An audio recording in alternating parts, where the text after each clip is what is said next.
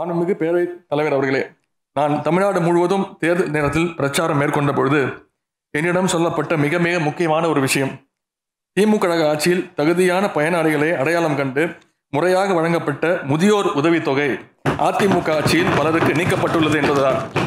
மாண்புமிகு பேரவைத் தலைவர்களே வீடு இருந்தும் வருவாயின்றி பிள்ளைகள் இருந்தும் கைவிடப்பட்ட நிலையில் தவிக்கும் முதியோர்களுக்கு மீண்டும் முதியோர் உதவித்தொகை வழங்க வேண்டும் என்று நான் கேட்டுக்கொள்கிறேன். தமிழ்நாட்டின் தலையாய பிரச்சனைகள் ஒன்றாக இருப்பது நீட் தேர்வு. தங்கை அனிதாவில் தொடங்கி மாணவ மாணவிகள் நீட் தேர்வால் தற்கொலை செய்து கொண்டனர். அவர்களுடைய பெயரை இங்கு நினைவு கூற விரும்புகிறேன்.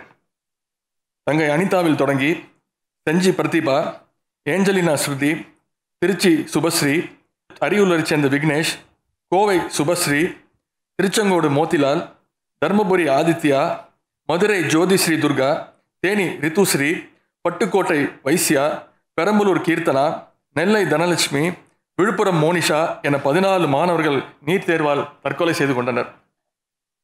மாண்புமிகு முதலமைச்சர் அவர்களின் உத்தரவுப்படி உயிரிழந்த தங்கை அனிதா ஆதித்யா விக்னேஷ் மோத்திலால் ஜோதிஸ்ரீ துர்கா ஆகியோர் வீடுகளுக்கு நானே நேரில் சென்று அந்த மாணவ மாணவியருடைய பெற்றோர்களுக்கு ஆறுதல் தெரிவித்தேன். பிள்ளைகளை பறிகொடுத்த பெற்றோர்கள் என்னிடம் சொன்ன ஒரே வார்த்தை நீட் தேர்வு வேண்டாம் என்ற அந்த வார்த்தை தான் முத்தமிழர் கலைஞர் ஆட்சி காலம் வரை வராத நீட் மறைந்த முதலமைச்சர் அம்மையார் ஜெயலலிதா ஆட்சியின் போது வராத நீட் தேர்வு கடந்த ஆட்சியில்தான் திணிக்கப்பட்டது. நீட் தேர்வை ரத்து செய்ய வேண்டும் என்று ஆரம்பம் முதலே நம்முடைய கழக தலைவர் அவர்கள் மாண்புமிகு முதலமைச்சர் அவர்கள் வலியுறுத்தினார்கள். நீட் தேர்வை ரத்து செய்ய வலியுறுத்தி மாண்புமிகு முதலமைச்சர் நம் கழக தலைவர் அவர்கள் அறிவுரைப்படி கழக இளைஞரணியின் சார்பாக நானும் மாணவரணியின் சார்பாக அதன் செயலாளர் அண்ணன் எழிலரசன் அவர்களும் பல்வேறு போராட்டங்களை முன்னின்று நடத்தினோம். ஒட்டுமொத்த தமிழ்நாட்டு மக்களின் எண்ணமும் நீட் வேண்டாம் என்பதுதான். மக்களின் இந்த உணர்வை பிரதிபலிக்கும் விதமாகத்தான் நீட் தேர்வு ரத்து செய்ய நடவடிக்கை எடுக்கப்படும் என்று நம் கழக தலைவர் அவர்கள் மாண்பும் முதல்வர்கள் தேர்தல் நேரத்தில் வாக்குறுதி தந்திருந்தார்கள். தற்போது இதை மையப்படுத்தி ஆட்சி அமைந்த நூறு நாட்கள் ஆகிவிட்டவே உங்கள் வாக்குறுதி என்ன ஆகிவிட்டது என்று எதிர்க்கட்சிகள் கேட்கின்றனர். எதிர்க்கட்சிகள் மட்டுமல்ல சில பத்திரிகைகளும் ஊடகங்களும் இதே கேள்வியை எழுப்புகின்றனர். இதற்கு நான் பதிலளிக்க விரும்புகிறேன். கடந்த அதிமுக அரசு நீட் தேர்வை தடுத்திருக்க வேண்டும். ஆனால் அவர்கள் எதையும் கண்டுகொள்ளவில்லை. கடந்த ஆட்சி காலத்தின் நிர்வாக செய்து கேட்டால் அரசு என்று ஒன்று இயங்குகிறதா இல்லையா என்றே தெரியாத நிலையில் தமிழ்நாட்டு மக்கள் போராட வலுவற்று சோர்வடைந்திருந்தனர். ஒட்டுமொத்த மாநிலமே மந்த நிலையில் இருந்தது.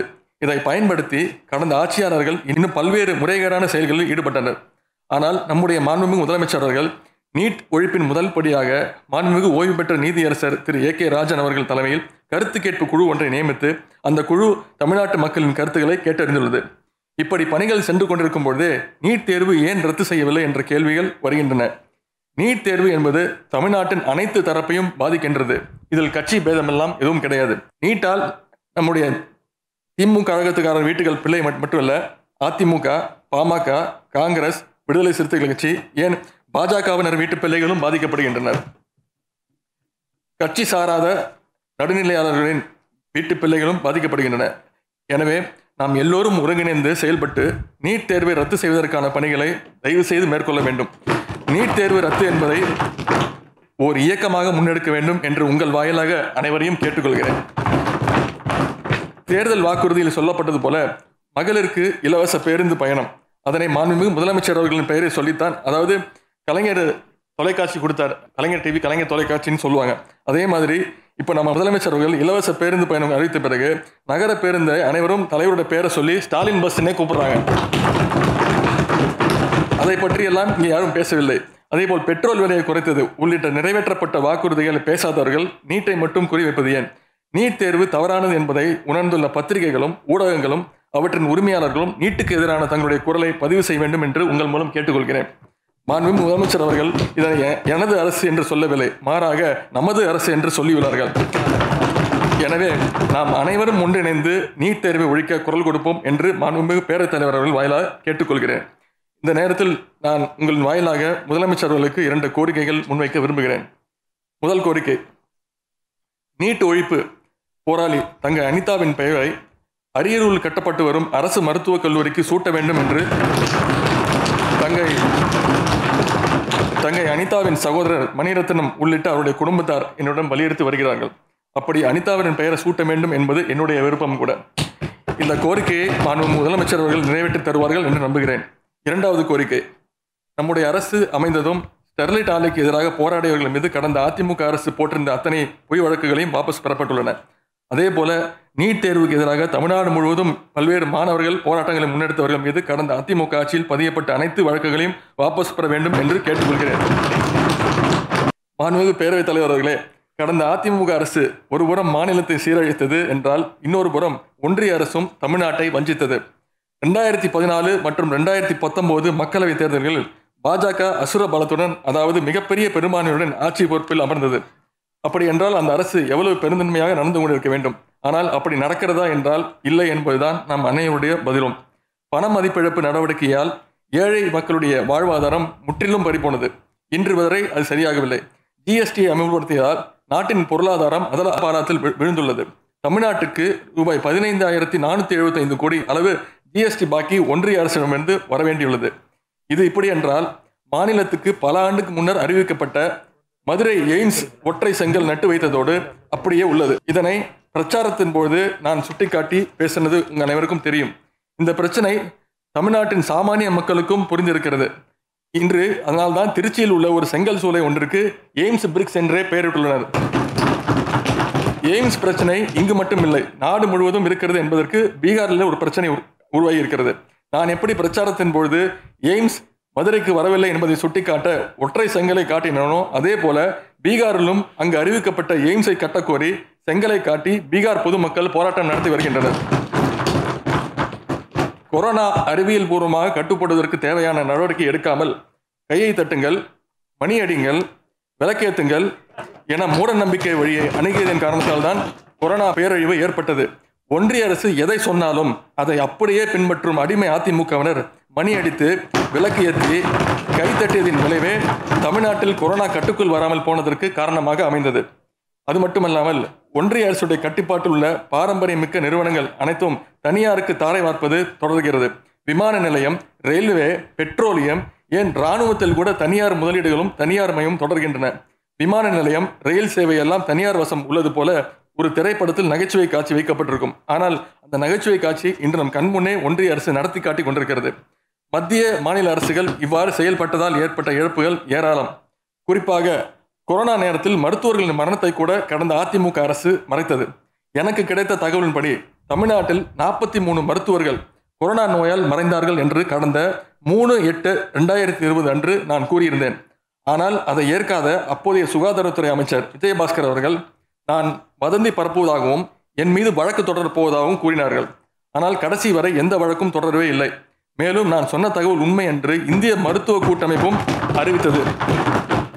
அதற்கு பிறகு அப்போதைய அமைச்சர் அமைதியாகிவிட்டார்.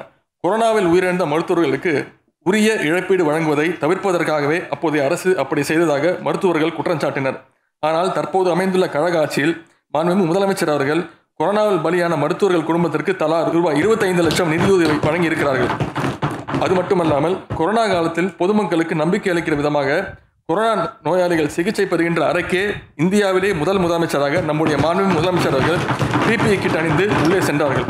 குளறுபடிகளால் மாநிலத்தின் நிதி நிலையம் எந்த அளவில் சீர்குலைத்துள்ளது என்பதை மாண்புமிகு நிதியமைச்சர் அண்ணன் பழனிவேல் தியாகராஜன் அவர்கள் வெளியிட்ட வெள்ளை அறிக்கை தெளிவாக எடுத்து கூறியிருக்கிறது. ஒன்றிய அரசின் மீது எங்களுக்கு எந்த காழ்ப்புணர்வும் கிடையாது. அவர்கள் நல்லது செய்தால் ஏற்கவும் பாராட்டவும் நாங்கள் தயாராக உள்ளோம். ஆனால் தவறிழைக்கும் பட்சத்தில் முன்பை விட இன்னும் வேகமாக அதனை சுட்டிக்காட்டுவோம் விமர்சிப்போம் என்பதை இந்த நேரத்தில் தெரிவித்துக் கொள்ள விரும்புகிறேன். மாண்பு முதலமைச்சர் அவர்கள் எங்களை கண்ணியமாகத்தான் நடந்து கொள்ள சொல்லியிருக்கலாக தவிர அடிமையாக இருக்க சொல்லவில்லை என்பதையும் இங்கே பதிவு செய்ய விரும்புகிறேன். மாண்புமிகு பேரவைத் தலைவர்களே கொரோனா இரண்டாவது அலை அலையை கடந்துவிட்டோம்.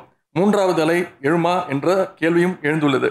இன்று வரை நம்முடைய மக்கள் நல்வாழ்வுத்துறை அமைச்சர் அண்ணன் மாசுவனன் அவர்கள் இதுவரைக்கும் தமிழ்நாட்டில் ரெண்டு கோடியே எழுபது லட்சத்தி முப்பதாயிரத்தி முந்நூற்றி முப்பத்தி ஏழு கோவிட் தடுப்பூசிகள் போடப்பட்டிருக்கு.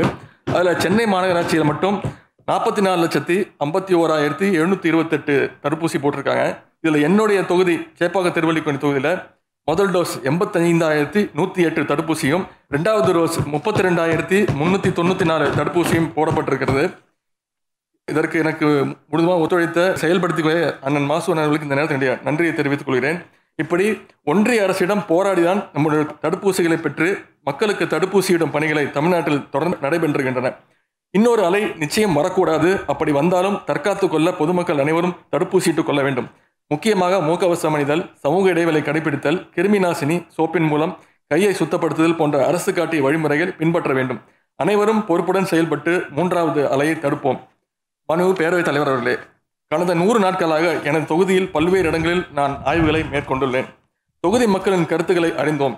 அதன் அடிப்படையில் தொகுதியில் உள்ள பிரதான கோரிக்கைகள் ஒரு சிலவற்றை இங்கே இந்த மாமன்றத்தின் முன்னே வைக்கின்றேன்.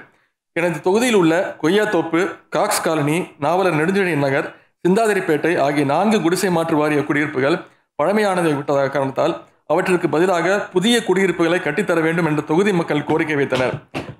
அக்கோரிக்கைகளை மாண்புமிகு ஊரக தொழில்துறை அமைச்சர் அண்ணன் தாமு அன்பரசன் அவருடைய கவனத்திற்கு எடுத்துச் சென்றோம். தற்பொழுது நான்கு இடங்களிலும் புதிய குடியிருப்புகள் கட்டுவதற்கான முதற்கட்ட பணிகள் தொடங்கியுள்ளன. இந்த நேரத்தில் மாண்புமிகு முதலமைச்சர் அவர்களுக்கும் இந்த பணிகளை ஒருங்கிணைக்கும் மாண்புமிகு அமைச்சர் அண்ணன் அன்பரசன் அவர்களுக்கும் தொகுதி மக்கள் சார்பாக எனது நன்றியை தெரிவித்துக் கொள்கிறேன். மேலும் இந்த நான்கு குடிசை மாற்று குடியிருப்பு வீடுகளுக்கும் தந்தை பெரியார் பேரறிஞர் அண்ணா முத்தமிழர் கலைஞர் மாண்புமிகு முதலமைச்சர் அவருடைய பெயர்களை சூட்ட வேண்டும் என்றும் மேலும் நம்முடைய இந்த நான்கு தலைவர்களின் பொது வாழ்வை விளக்கும் வண்ணம் அந்த குடியிருப்புகளை உருவாக்க வேண்டும் என்றும் உங்கள் வாயிலாக மனு ஊரக தொழில்துறை அமைச்சர் அவர்களை கேட்டுக்கொள்கிறேன். தொகுதியில் மாட்டாங்குப்பம் பகுதியில் சில மின் மீட்டர்களில் எட்நூறுக்கும் மேற்பட்ட குடும்பங்கள் மின் இணைப்பு இல்லாமல் இருந்தனர். நாற்பது வருட போராட்டம். கழக அரசு அமைந்த பிறகு மாண்புமிகு மின்சாரத்துறை அமைச்சர் திரு செந்தில் பாலாஜி அவருடைய கவனத்திற்கு எடுத்து சென்று மேற்சொன்ன வீடுகளுக்கு தனித்தனி மின் இணைப்பு வழங்கும் பணிகள் நடைபெற்று வருகின்றன. அதற்கு மின்சாரத்துறை அமைச்சர் அவர்களுக்கு நன்றி தெரிவித்துக் கொள்கிறேன். எங்கள் தொகுதியில் அயோத்தி குப்பம் நடுக்குப்பம் மாட்டாங்குப்பம் போன்ற பின்தங்கிய பகுதிகள் உள்ளன. இந்த பகுதியில் உள்ள பெண்கள் வாழ்வில் ஒளியேற்றும் வகையில் பெண்களுக்காக பெண்களே இயக்கும் பிரத்யேக கூட்டுறவு கடன் சங்கங்களை உருவாக்க வேண்டும் என்று கோரிக்கையை உங்கள் வாயிலாக மாண்பு கூட்டுறவுத்துறை அமைச்சர் அண்ணன் ஐ பெரியசாமி அவர்களும் கேட்டுக்கொள்கிறேன். ஆசியாவிலே மிக நீளமான மெரினா கடற்கரையின் ஒரு பகுதி என தொகுதியில் உள்ளது. சென்னை டூ பாயிண்ட் ஓ திட்டத்தின் கீழ் மெரினா கடற்கரையை தூய்மைப்படுத்தி மேலும் அழகுபடுத்த வேண்டும் என்றும் கேட்டுக்கொள்கிறேன். எங்கள் தொகுதியில் மாநகராட்சி கட்டுப்பாட்டில் உள்ள சென்னை பள்ளிகள் அரசு பள்ளிகள் பல உள்ளன. அவற்றில் பல பள்ளிகளின் கட்டிடங்கள் பழுதடைந்துள்ளன. அவற்றை சீரமைத்து தருமாறு மாண்புமிகு நகராட்சி நிர்வாகத்துறை மற்றும் மாண்புமிகு பள்ளிக்கல்வித்துறை அமைச்சர் அவர்களை உங்கள் வாயிலாக கேட்டுக்கொள்கிறேன். என் தொகுதியில் உள்ள கழிவுநீர் குழாய்கள் எழுபது ஆண்டுகளுக்கு முன்பு அப்போதிருந்த மக்கள் தொகை கணக்கில் கொண்டு அமைக்கப்பட்டவை.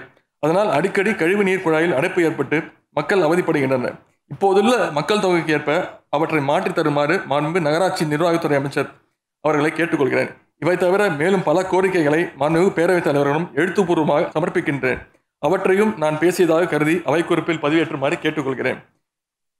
மாண்பு பேரவைத் தலைவர் அவர்களே ஓர் எளியவனாக இந்த கோரிக்கைகளை உங்கள் முன் வைத்திருக்கிறேன். இவை நிறைவேறும் என்ற நம்பிக்கை எனக்கு முழுமையாக இருக்கிறது. இப்படிதான் காட்சிக்கு இளையவரான ஒருவர் என் வயதிலும் இளையவராக ஏறத்தாழ அறுபத்தைந்து ஆண்டுகளுக்கு முன் இந்த பேரவையில் தனது கன்னி பேச்சை தொடங்கினார். அது வெறும் பேச்சல்ல விவசாயிகளுக்கான உரிமை குரல் திருக்குவளை என்னும் சிற்றூரில் பிறந்து திருவாரூர் என்னும் சிறு சிறு நகரத்தில் வளர்ந்து திராவிடமே தனது இயக்கமாகவும் தமிழே தனது மூச்சாகவும் கொண்டு இளம் வயதிலே பொது வாழ்வு பணிகளை மேற்கொண்டு மொழி காக்க சிறை சென்று கலை இலக்கியம் நாடகம் திரைப்படம் என அனைத்திலும் தனித்துவமான தமிழால் திராவிட கொள்கையை எடுத்துரைத்து மக்களுடைய பேராதரவுடன் ஆயிரத்தி தொள்ளாயிரத்தி ஐம்பத்தி ஏழாம் ஆண்டு குளித்தலை தொகுதியில் முதன்முறையாக இந்த பேரவைக்குள் வந்த அந்த எளிய மனிதர் முத்தமிழர் கலைஞர். பதிமூணு முறை தேர்தல் களத்தில் தோல்வியே காணாத வீரராக சட்டமன்றத்தை அறுபது ஆண்டுகள் அலங்கரித்து சாதனை படைத்தவர். ஐந்து முறை தமிழ்நாட்டின் முதலமைச்சராக பொறுப்பேற்று அதிக காலம் இந்த மாநிலத்தை ஆட்சி செய்து வரலாற்று முக்கியத்துவம் வாய்ந்த திட்டங்களை வழங்கியவர். மக்களின் கோரிக்கைகளை நிறைவேற்றியவர். அவரை இந்திய அரசியல் திரும்பி பார்த்தது. டெல்லி அவர் சொல் கேட்டது. பதிமூணு வயதில் தமிழ் கொடியை கையில் ஏந்தி அவரது கைகள் இந்திய சுதந்திரத்தின் இருபத்தைந்து ஆண்டு விழாவின் பொழுது தேசிய கொடியை கோட்டை கொத்தளத்தில் ஏற்றுது இந்தியாவில் உள்ள அனைத்து முதல்வர்களுக்கும் அந்த உரிமையை பெற்று தந்தவும் அவர்தான். இந்திய சுதந்திரத்தின் ஐம்பதாவது ஆண்டு விழாவில் முதல்வராக அவர்தான் கோட்டையில் கொடியேற்றினார். முத்தமிழர் கலைஞர் எனும் மகத்தான இந்த தலைவர் பெற்று தந்த உரிமையை இந்திய சுதந்திரத்தின் எழுபத்தி ஐந்தாவது ஆண்டு விழாவில் கொடியேற்றி நிலைநாட்டினார் நம்முடைய மாண்புமிகு முதல்வர் முத்துவேல் கருணாநிதி ஸ்டாலின் அவர்கள். கழக தலைவரின் அரை நூற்றாண்டு அரசியல் அனுபவத்திற்கு தமிழ்நாட்டு மக்கள் தந்த வெகுமதி தான் முதலமைச்சர் எனும் அந்த பெரும் பொறுப்பு. இந்திய ஒன்றியத்திலேயே முதல்வர்களில் முதல்வர் என்ற பாராட்டு அவரது ஓயாத உழைப்புக்கு கிடைத்த தனிச்சிறப்பு. நான் முத்தமிழர் கலைஞருடைய மடியில் தவழ்ந்தவன். மாண்புமிகு முதல்வர்களுடைய வழியில் நடப்பவன். என் தொகுதி மக்களின் உரிமைக்கு குரல் கொடுப்பேன். தமிழ்நாடு அனைத்துறையிலும் சிறந்து விளங்கிட அயராது பாடுபடும் நம் முதல்வருக்கு துணையாக நின்று உழைப்பேன் என்று உங்கள் வாயிலாக உறுதியளிக்கிறேன். நன்றி வணக்கம்.